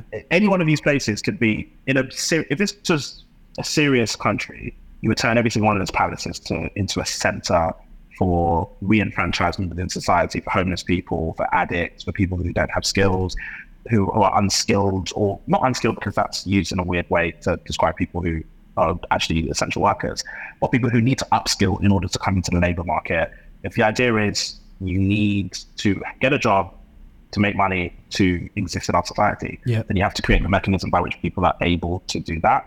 And any one of those palaces could be a center for that, or just a home for homeless people that does that as well. And as long as it's not, and a magic lady gets to fritter between them all while we all pay for it, there's nothing that can be done to convince me that that is a sensible way to structure your society. And yeah, there's just so much going on in terms of that or what are kind of it's this collective hallucination that those of us who are enfranchised get to peddle. And it definitely ties into how we're educated. Like we know so little about our country. Like there's so much that I know about Britain and London that through further reading, um, I've learned. I know more about um, the Roman Empire, about the Tudors, and I know more about Horny King with his five or six wives than I do about like when when did Britain become Britain? What was the impact that Britain had on Ireland? How how does that play into um, migration of you know many Irish people to the Americas? Um, how does that play into like I, I went to Belfast about a year or so ago, Yeah. which is in Northern Ireland, which is in the UK, um, and learned about a wall separating um, the society essentially between Catholicism and and Protestants that is longer than the Berlin Wall which I know all about. Everyone knows about the Berlin Wall. Longer, still exists. Gates still close at a particular time to segregate the city in Britain in 2020. And I had to go there and go on a tour to to understand that and to understand the troubles and to understand any of that. Literally don't know any of that. Know more about Martin Luther King Jr. than I do about the New Cross Gate fire or about the fact that Notting Hill Carnival is literally a protest movement. It's literally like in keeping with the civil rights movement that happened in the UK. Like I heard about the Brixton riots, mm. but there's so much we don't know, and we get to have this idea of ourselves as not involved in all of the awfulness. Like we're just in that perfect sweet spot of oh, all these terrible things happen everywhere else. We're just terribly British, and you know, it's this weird. It almost, I almost whittle it down to, I'll whisper sweet nothings in your ear and invite you in for a cup of tea while I'm stabbing you in your gut. Yeah. It's like, hello, old boy. Would you like a cup of Earl Grey? It's like, excuse me, you've stabbed me in my kidney. It's like, oh, well, I was awfully polite about it. Like, but I'm bleeding. Can you take me to hospital? And can you not stab me again? Like, being Right. pol- like that feels like very British energy of like, oh no, like I'm doing a harmful or you know thing, but I'm being very awfully polite about it. So you couldn't possibly accuse me I'm fucking. Yeah. of being violent. Yeah. and we need to do more. Like, and I, I maybe we've turned a corner, but what worries me and what I found in the context of all of that sprawling rambling is it's so hard to see what's been happening in the US in terms of um, essentially Black Lives Matter becoming mainstream or in white consciousness is what I mean by mainstream. And it's this weird conflicted feeling of, okay, I think in some ways the US is like kind of falling apart in some ways. And that means something can be built in its place. That means you can do something different and better. So there's opportunity that comes with that. And that actually I find in that regard really heartening. But also you said that you, you think well, at what cost? Like how many Trayvon Martins, how like how, how many how much deaths, how how much energy just to have someone be arrested for taking somebody's life. But literally, we have to have a social media campaign where someone yeah. gets arrested for killing someone if they're black. Um, so that's so traumatizing and exhausting and just numbing.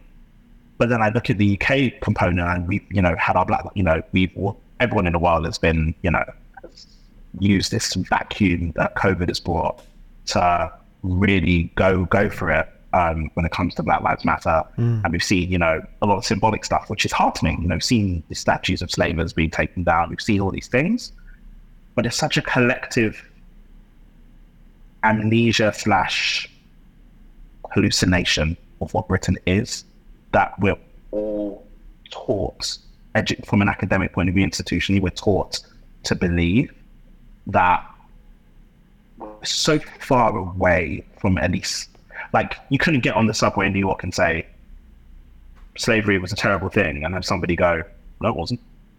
But you could get on the tube in London and exclaim, the British Empire. You know the Empire in Star Wars, your favorite movie. You know the bad guys. Like the Brit, the empires are bad in every iteration of fiction that is created ever. Yeah, the British Empire was a bad thing that did uh, that carried out untold evils. Yeah. Um, fifty percent of the people on the tube in London, not in Middlesex or you know, um, you know, in central London, or t- well, they'll probably start enough. If you like, if you hate Britain so much, why don't you leave? And all that kind of stuff. There'll be that in, indignation, and when that's your starting point, it's really hard to see how you kind of save the soul of this yeah. nation. Like you, you can't have a nation that will applaud, you know, um, key workers and have prime minister banging his pots and pans together outside his window. A, a literal NHS that saved his life in Boris Johnson, the prime minister. Mm. And then when it comes to, and then immediately say, yeah, you've got to pay for your parking at your place of work in hospitals and you're not going to get a pay rise and we're not going to invest in the equipment and the things that actually like there's move this, the needle. Yeah. There's something very wrong when you're banging pots and pans together, but not do things. There's something missing in the soul of the country. And I think you eventually can get it or, or re, I don't even get it back because it's so entrenched. It's, you know, all this historically it's a country where abroad and here mm. there have been the haves and the have nots. It's just so ongoing now. Yeah. And I don't think it's reclaiming a soul. I think it's almost infusing a new soul into it. But it can be really disheartening that we're so far away. Um, because you have to have conversations around is the British Empire a good thing or a bad thing? That's a really that's a starting point that's like miles behind yeah, the US I mean, is like you know, um, but it's also so much worse in the US, and that makes you so much. You know, you can't. You have to balance. Oh, there's hope in the US. Yeah, but there's such a cost and so traumatic. Yeah, and there's not as. Well, you should. Quali- I don't know how you quantify these comparisons, but like it is so much like Britain and America is very similar in a lot of ways. Mm. Anything that America has, it's always just much worse than Britain. But Britain is always next. It's like Who's had the worst response to COVID? Who's had the most deaths? in America. Guess yeah. who's second? Basically Britain. Who's got like the worst state-funded like education system in the world? In the West, America. Who's next? Britain. Mm. Whose healthcare mm. system is like underfunded, awful? America. Next, Britain. Infant mm. mortality, America, then Britain. Mm. Like poverty, America, then Britain. Prison population, America, then Britain. Like it's literally like, oh right. God, what's you know these two these two nations, but America knows it and it's like waking up and something could happen. And Britain's still like, no, this is fine. Britain is the meme of like the little dog or whatever it is in the kitchen on fire. But oh, this is cool. This is great. Yeah, it's fine. Well, that's what's so funny, right? Is like, in, and Laurie's piece does such a great job of it. So, had to read this to you. No. So, one 2016 study, 43% of the British public think that the empire was a good thing right? And that has everything to do with how Michael Gove thinks it should be taught, which I think is fascinating in its own Mm. right. And then Yeah. think about, she said last year, it was the British entertainment industry that kept the country out of recession. Um, Right. And although that grew, I think, 50% year over year, uh, actually the services sector grew, grew six. And so there is this real tension I'm feeling right now, which is like all my American mates because they watch Great British Bake Off and a new series of The Crown has come out, and oh, geez, J.K. Yeah. Rowling's gonna, you know, do a new Harry Potter series. It's just like, oh, this wonderful place that you have, but it, it's a fictitious reality. it's it's yeah it's a i like i live near tower bridge you know the um spider-man far from home final fight scene bridge right like it's how a lot of people anyone americans who maybe haven't been to london. But the bridge that opens up right the big mechanical one that opens up and that shits through it and looks like a castle. And you know i'm very lucky where this um, the tower of london again where a big fight scene in spider-man basically a lot of my experiences weave around marvel films. Um yeah, another place where another place where uh, Spider-Man happens. But yeah, all of these old, yeah, the town, the town of London's it's like something like a thousand plus years old or something, and then you've got the Shard in the background behind it that's like ten years old. It's a bit mental, but like sometimes I do this walk along the river, over Tower Bridge, past Blackfriars Bridge, up to Black um, Blackfriars Bridge, bridge past um, City Hall, and and past St Paul's Cathedral on the way back, and you know all of these grand historic places, right? And there is like a farcical element to Britain. Like it's a bit mental to walk through it all and be a bit like this place is a bit mental, isn't it? Like it's a bit. It's like this idea of what Britain is with like you know the queen, the, the royal family's insignia on the tower on Tower Bridge, and you know this image of this black boy looking at wonder, looking wondrously in this poster at the crown jewels at the Tower of London. I'm like, that's all stolen stuff from black and brown people. Like all those jewels are just stolen from your ancestors, and now it's in a room in this old castle. We have to pay to go into and go. Yeah, this is all great. This is great to have all this this monument to our plundering and death and rape and pillage. This is good. This is a mm. healthy way for society to work. But this man in a red Game of Thrones outfit basically proclaims how amazing this is, and you're like, it's hard to. It's a real dissonance. It's it's it's between the two, the reality and the story, and you kind of walk around and you can't help but see the story, the branding, the you know. I'm sure Downton Abbey is a great show, right? Like I've never got into it, but I'm sure it's a great show. But I look at it and I'm like, my fascination with these kinds of shows. And this looks like it's some 19th century Victorian stuff, right? And the story we get is, oh, look at the drama in this quaint little castle. They're a part of England. Oh, mm. you know, people underneath in the kitchens, and then the wealthier people, and oh no, things are going on. I'm like, all these people, all their like cousins and brothers and fathers are like plundering the rest of the planet, are killing people, have people in concentration camps, are destabilizing places, are stealing resources. Like this is arch empire. This is like the story of this time is the scandal of what's happening everywhere else. But the story we get is this quaint drama, uh, tea and biscuits in, in Downton. I'm like, Yeah. where's the real shit? Like, this is, I'm okay for this to exist, but it should be like one tenth of like The real the, content. the media that's out there. Like, do you know what I mean?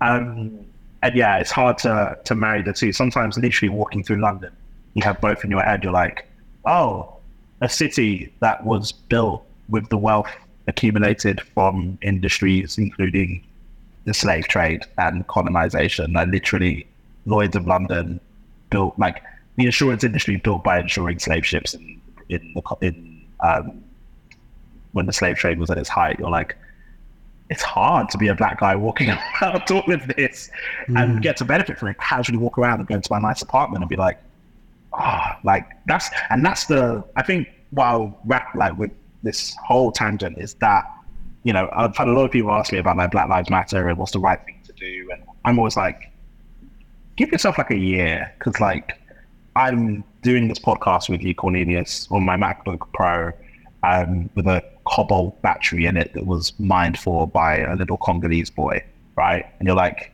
I'm not Congolese, but you know, the world racializes me as black. I have a shared experience with other black people that, you know, I'm a Pan Africanist. Like there is a consciousness and probably something, you know, spiritual and DNA based. That means there is a connection. that means to that nod when I'm in Brazil or Chicago or London. Um, but at the same time, there is there is this kind of challenge with, or the reason I can afford a MacBook Pro or an iPhone is because this child laborer will lose, you know, many of whom, you know, have lung issues, lose their hands, all the rest of it, digging around this cobalt is a cheap resource. That means that my MacBook Pro costs $2,000. But if we exported British people out to the cobalt mine in the Congo and paid them the kind of wages that we will pay in the UK or in the US or whatever it might be, then my MacBook Pro suddenly goes from being $2,000 to $20,000. And then Apple, a company with all of the reserves of wealth, tantamount to like a nation's GDP or more, basically goes from the richest company ever to completely economically unviable on that change alone. And living with that, living with, I'm from a part of the world that means that I am where we are exploited. I moved to a part of the world that is an exploiter in chief. And within that part of the world, there were still exploiters and exploited. There were poor, there's poor underclass people in every country, like America and Britain, who are exploited as labor and so on. Mm-hmm. And then there's exploiters. So I'm kind of not in the exploited side of that on a micro level in the UK or the US, but I have to live with the fact that systemically, white supremacist patriarchy as a means of underpinning capitalism means that the only reason I have some of the things that I have is because some poor black boy or child in Cong- in the Congo is having to do that kind of work.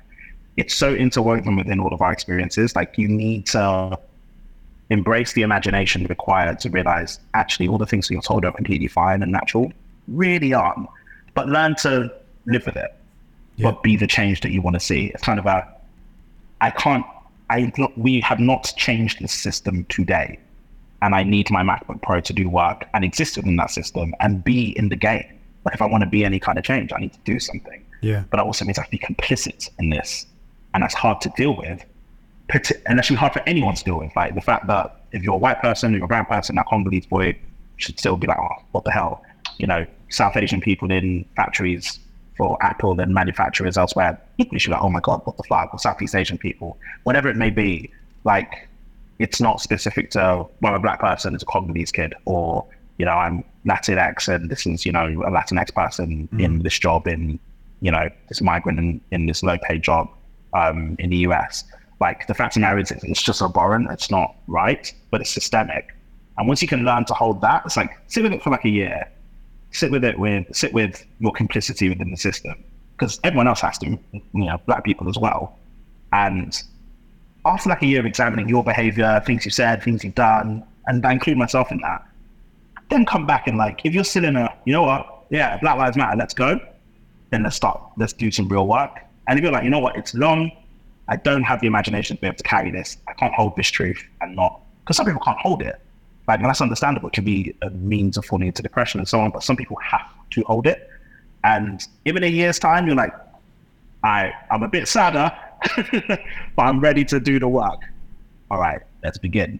Yeah. Because otherwise, it's like two, three weeks, and then it's, uh, you know what? I'm so fatigued by this. You're like, oh, I wish I could just, you know, divest from it. I wish I could just, oh, I don't want to do that anymore, but here I am. So, yeah it's it is a lot and it's very systemic and we're all complicit. But I think startup energy, like being okay with that and beginning to do the learning and be the change that you want to be the change that you want to see is okay. Mm. It's okay. Like it's not about being right. It's all not right. It's all very unnatural. We need to iterate something different and better than what we've what we've basically inherited mm. and had to embrace to an extent to survive we just need to we need to knock it down and build something new. Um, but if you're not in the game, you can't do that. Yeah. But so holding the truth, but staying in the game, yeah. and also still being kind to yourself and living with joy, is is is the way forward. Yeah. I know we'll talk more about this next month, Jason, at the Junto, but I guess just to wrap, you've been very generous with your time. I wanted to ask three questions in a row, and you can just give a couple sentence answers. You can have another beautiful soliloquy. To you, what does it mean to be a London boy? What does it mean to be a black London boy? And then what does it mean to be a black unicorn? And are they the same thing or different? And I'll, I'll leave you that. That's a good one. I Um, I think it's hard for me. The first two are, are linked. The first two are linked, and I say that because as a London boy and as a Black London boy, my experience, by virtue of my age and just the nuances of my experience growing up in London, is very. It's very. I don't want to say multicultural because I don't really believe that's the right word, but like multi background, multi. Yeah, like it's a multi, it's a melting pot for me. The estates I grew up in, the schools I went to, there were Nigerian boys, there were Ghanaian boys, there were Ugandan kids, and kids, not because primary school was a co-ed, so Nigerian kids, um, Ghanaian kids, Ugandan kids, Irish kids, Northern Irish and Republic, um, Scottish kids, Jamaican kids, like Bajan kids, Dominican kids, Filipino kids, Indian kids, Bangladeshi, Pakistani, of heritage, like all over the world. And there was something, there was like this, and of course, and of course, you know, good old English, a few of them about, but um, there's this like shared experience where, like, that's how I see London, and I and that's how my experience that's how I got this. That's very definitive in my experience, and there is a dissonance between the London I grew up in and the London I see by virtue of, I guess, social mobility to a certain extent. I don't see that. Even looking back, like, I don't know if the schools I went to looked the way they did when I went, um, because they were probably just appealing enough that there's some consolidation there and you know more prevalence of people that are more engaged or who are more enfranchised who are able to commit to the opportunities that those places provide have gone for them. Um, but i there's a resonance there. And the other side of that is that i, re- I that feeling of being a, a london boy and that blackness for sure but also just that melting pot of what was so similar. Even like every migrant kid, including Irish kids, it's like we just think similarly. Like our parents say the same thing. Like there's nuance in like what we eat and languages we speak and have you know dance and music and all the rest of it. But like all of us are like, yeah, you got to work twice as hard to get up this far. Like you are not seen as like you got to put the work in. There is this. There's this. What's the word I want to use? Like unity. There's this kind of you know togetherness and shared experience that is resonant across the board. Um, and I resonate with that much more than I do when people are like, oh, you're British. And I'm like, oh, yeah, technically, like my passport's I have a Burgundy, currently Burgundy passport. Um, that still says European Union on it. And um, yeah, hold on British, to that. Like, you know, I'm hanging on to that as long as I can. But like, the identity components. Oh, you're English. You're like, I'm not really English. It's like, oh, you're British. No, I'm very British. Like, I'm a Londoner. Like, that's, yeah, and you could add the West London component to that. But like, I'm a Londoner. Like, I relate more to Londoners overall than I do anyone else from these islands, from these isles. Like, that's that experience. If you're a certain age where there's that particular resonance, then you see London the way I see it. We've been like, raw, like, you know, everything's a bit whitewashed out, you know? Like, where, I don't see back, where's the real McCoy? Where's Goodness Gracious Me? Where's Little Miss Jocelyn? Where's, you know, we don't see black and brown people on mainstream TV. It's just made in Chelsea and Towie. That's all I see in Love Island. Like, they let a couple brown people on Love Island, you know, but there's, what, you wouldn't think we existed if you watch the BBC and ITV. It's just strictly and, you know, it's it's really bizarre. So um, there's that I think, which is like those two are aligned for me, and yeah, it means just understand like having a real understanding of each other. Um, and it probably plays into what it means to be black unicorn. For me, I've always said it's the journey from, you know, being the black sheep that you always were and evolving into the black unicorn you could always be. It's that journey between being who you were told you're supposed to be and being uncomfortable with it and being inquisitive and you know asking questions like right like why why does that happen then? Or you know why why do why do girls have to wear pink? Why do boys have to wear blue? Why do these twins one of them's playing you know with an x-men toy and the other one has to be in the kitchen doing the dishes because she's going to be someone's wife and you know mum one day. It's like well, well, she doesn't want to be, but what, what's going on? Why have you set these rules? What's, you know, from an early day, early doors to like, that doesn't really make sense. Um, and embracing that inquisitiveness and that growth mentality and stepping into your glory of becoming Black Unicorn. It's that journey from being who you were told you're supposed to be to becoming who you really are. And I think that shared experience as a Londoner, if that particular, you know, as a Londoner in that way, as a Black Londoner, can play into that. It's something that all of us can embrace. All of us have had that. This is a bit mad. Not why is why has that happened? Why is that go? Why has that man taken my not my beat down Nokia and then now got HMV? Like, why has he done that? What's going on? Um, you know, there's always that question mark, and it's, it's a journey to you know almost embracing that divinity that you were born with. Like you were born divine and with bound with knowledge, and then you were indoctrinated into seeing the world in a particular way and being told it was natural that it is this way. Mm. And all of us, on some level, have like a little itch of, hmm, I'm not so sure actually. And some of us have had to have embraced that more and have to because of the way we organize the world. Some of us, some of us have embraced that even earlier. But essentially, it's the journey to okay, cool. Like I'm an ever growing, you know, person who or being that is. I don't have all the answers. I don't know all the things, and I'm always on a journey to being prepared to be challenged, be prepared to adopt a growth mentality. So I'm checking myself from, but this is the way things are. These are the things you're supposed to do. Um, and almost finding my way back home, finding my way back to that divine soul that came into this realm, knowing all, and then kind of unlearning what that soul was taught by being indoctrinated by the society we're in, and just embracing that. And that's where there's nothing but possibility. That's a fantastic note to end on, mate. Well, look, I, I know this won't be our last conversation live, at least, and uh, sure. I can't wait to dive deeper on this with a, an incredible group of people in the Junto next month. But Jason, I guess thank you so much. Um, so fantastic, actually, to to work through. I think through you, some of my past and start to make sense of you know my own identity as a as a West London boy who's is now living stateside, as my Instagram bio says. Um, but as I always end these, mate, if, if people have resonated or, you know, you've, you've given them the aha moment today and some of the stuff that you've said, and I have no doubt this will be the case, uh, where can people find you, sir? Ah, um, on Instagram, I am Jason Touray. Um, so just J A S O N T O U R A Y. On Twitter, I am at Jason Touray BU when that says BU, because um, some other fucker has got. it's Yaya Touré's little brother. That's who it Yaya, is. Yaya and Kolo have conspired against me. Um, yeah, someone cool, really inactive cool. has it. It's a bit annoying, but there you go. Um, and my company, uh, Black Unicorn, our Instagram is Black Unicorn, B L A C K U N I C O R N. On Twitter, we are at Hey Black Unicorn.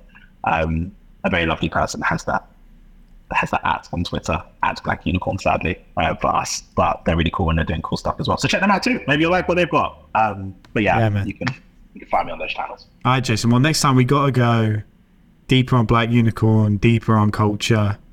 Uh, there's so much to discuss with you, mate. But I'm really happy we started here. This feels more close to home and, and I think something that's very close to both of you and I's hearts. Hundred percent. I feel the same way, and um, yeah, I love what with the Junto and you know everything you're doing. I'm yeah very.